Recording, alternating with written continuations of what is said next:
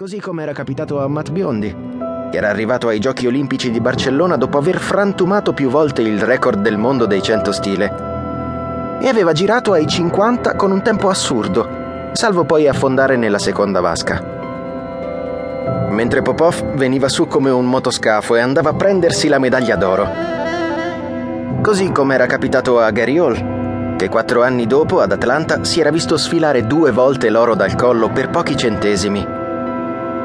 Neanche a dirlo proprio da lui, dallo zar, che diventava il primo uomo dopo Johnny Weissmuller a vincere sia i 50 che i 100 stile libero per due Olimpiadi di fila.